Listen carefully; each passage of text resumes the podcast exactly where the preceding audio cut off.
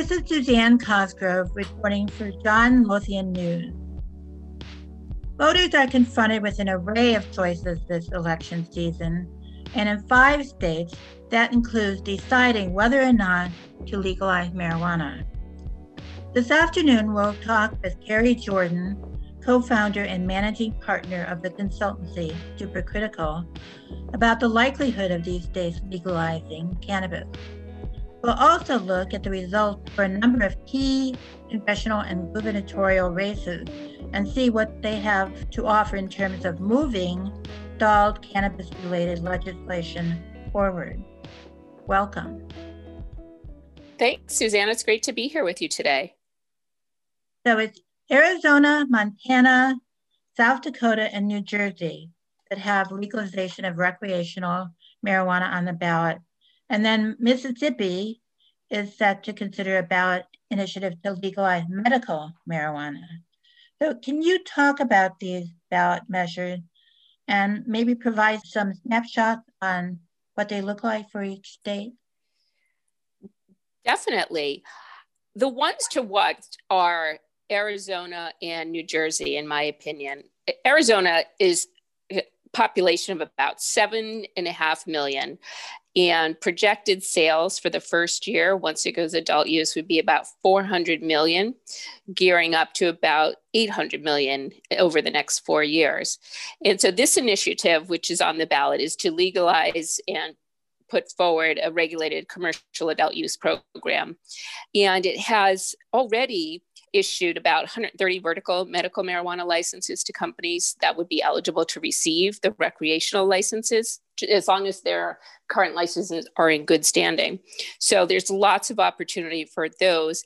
And then in addition, they're going to have 26 social equity applications available. So these licenses would be similar to those that we had here in the state of Illinois. The real uh, attraction here for the state is the 16% tax that would be applied to the retail sale of adult use products. In Mississippi, that initiative also is to is to legalize a medical marijuana through the constitutional amendment, much smaller in scope. Um, they're projecting the first year sales to be about 250 million. Of course, their population is much smaller, um, just approaching 3 million, but this would be strictly for medical marijuana. In Montana, which would be uh, also a ballot initiative for the legalization of a commercial rec program.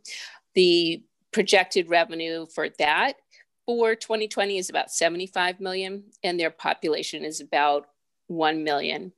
The tax rate on those products would be at about 20% for the retail sales tax. And what's interesting on that is that um, existing operators would get the first entry into the adult use market for a period of 12 months.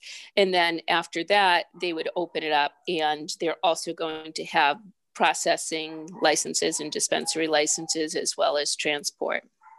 Now, New Jersey to me is one of the most interesting because what happens in New Jersey is going to really set the tone for and you know have a cascading effect for the eastern seaboard, especially in states like New York, Connecticut, Pennsylvania. So New Jersey, uh, with a population of about 9 million, is projecting first year sales of adult use in the $4 million range. And then going out over the next four, going up to almost a billion, topping out uh, somewhere around 950 million, their expectations are. And for this, I'm really interested to see how it goes because the municipalities could also put an additional 2% retail tax on the adult use. And that's going to be on top of the six and um, six and seven eighths sales tax that they have on the adult use products. Right now, there are 12 medical marijuana licenses in the state, and the plan for the current plan, anyways, to add an additional 24 on the medical side. And then we have South Dakota also voting on November 3rd for legalization of recreational use.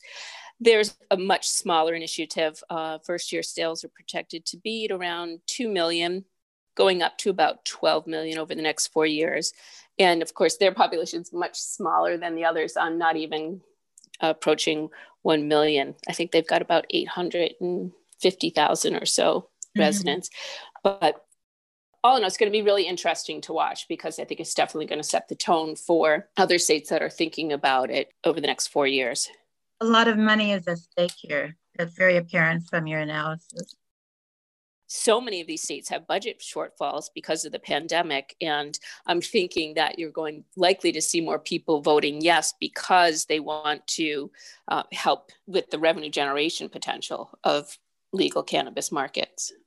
What about the gubernatorial races the vermont and new hampshire that are kind of key right Yes, they're very interesting. Um, I'm from New England, so I definitely have an interest in uh, what goes on in those New England states.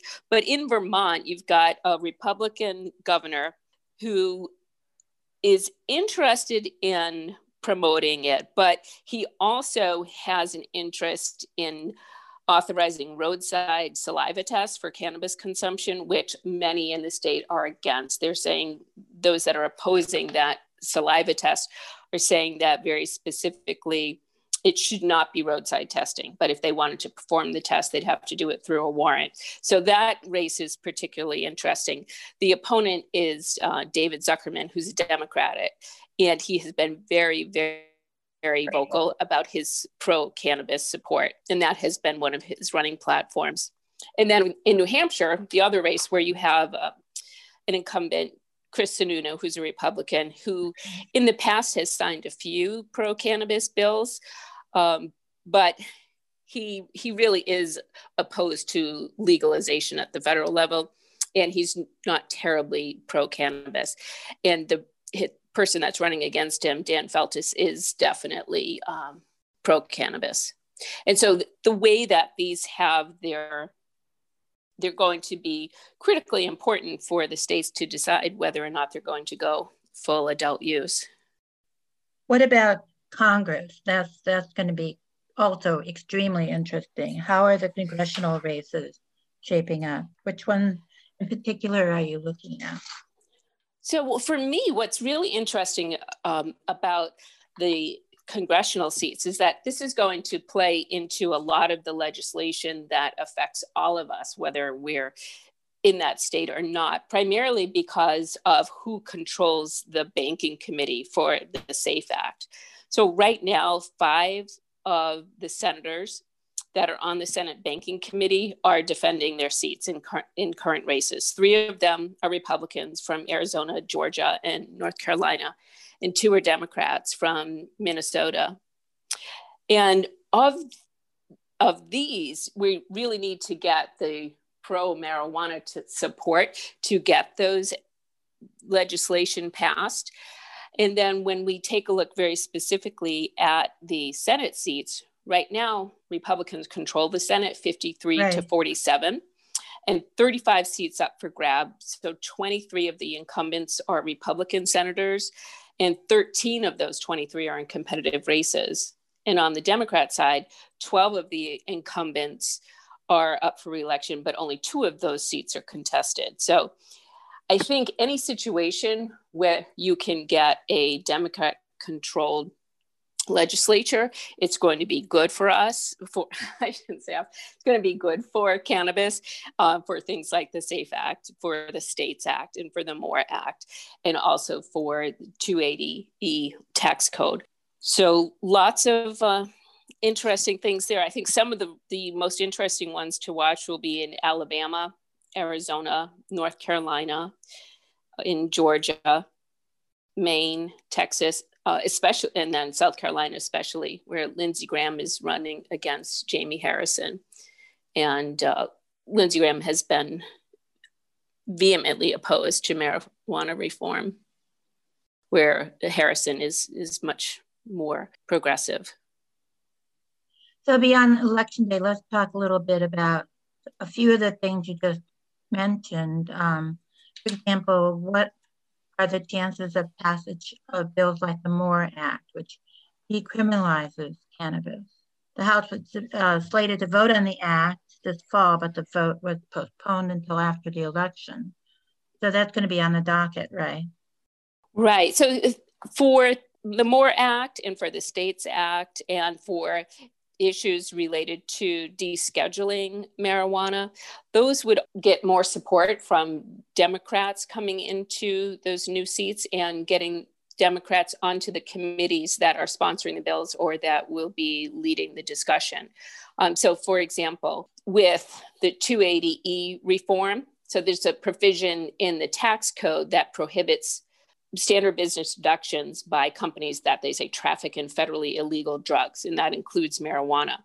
And likely when you have a new uh, a change of party in the White House, the White House will the staff will come in and they'll want to redo, revamp the tax code. So if the Democrats come into the White House, 280E is definitely going to be on the chalk, chopping block, in my opinion.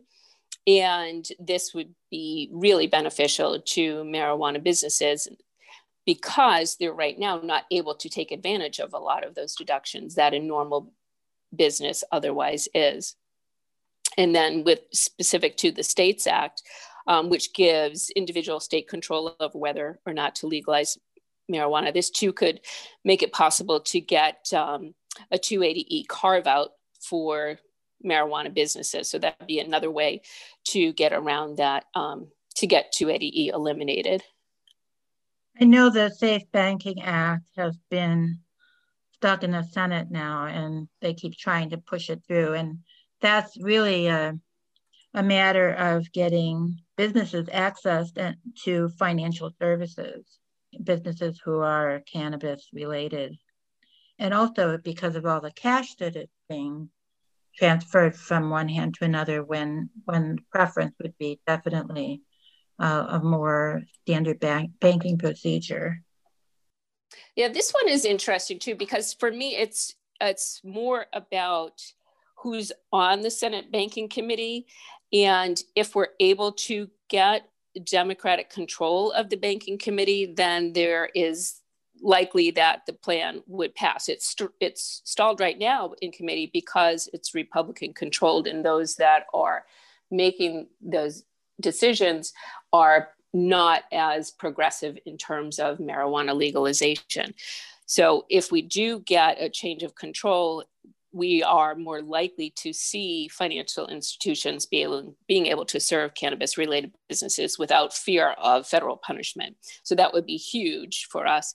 And also, um, Kamala Harris was one of the sponsors of the SAFE Act. So if we get uh, a Biden Harris in the White House, it's highly likely that we'll be able to see some momentum there, which would be great for businesses in cannabis. The House already passed the act, right? That's correct. So, so it really is a uh, Senate situation. Is there anything else that you're looking at here? So those are the main races that we're interested in, and we're also just really excited that we'll be able to push forward and have some real change take place. Right now, we've got 33 states that have either um, medical and or adult use. I would love to see that continue to grow. I think that the industry continues to get more professionalized and get stronger each time. As we've seen here in Illinois, the sales numbers have been outstanding. The tax revenues will continue to grow. So I'm really excited that we'll have continued progress. And I'm looking forward to see how some of these uh, contested races, both in the gubernatorial races as well as in the Senate where they land and hopefully get this legislation passed. Thank you so much for your perspective. It's always great to speak with you. Thanks so much for having me on the show today, Suzanne. I appreciate it. It's great speaking with you. This is Suzanne Cosgrove signing off for John Lothian News.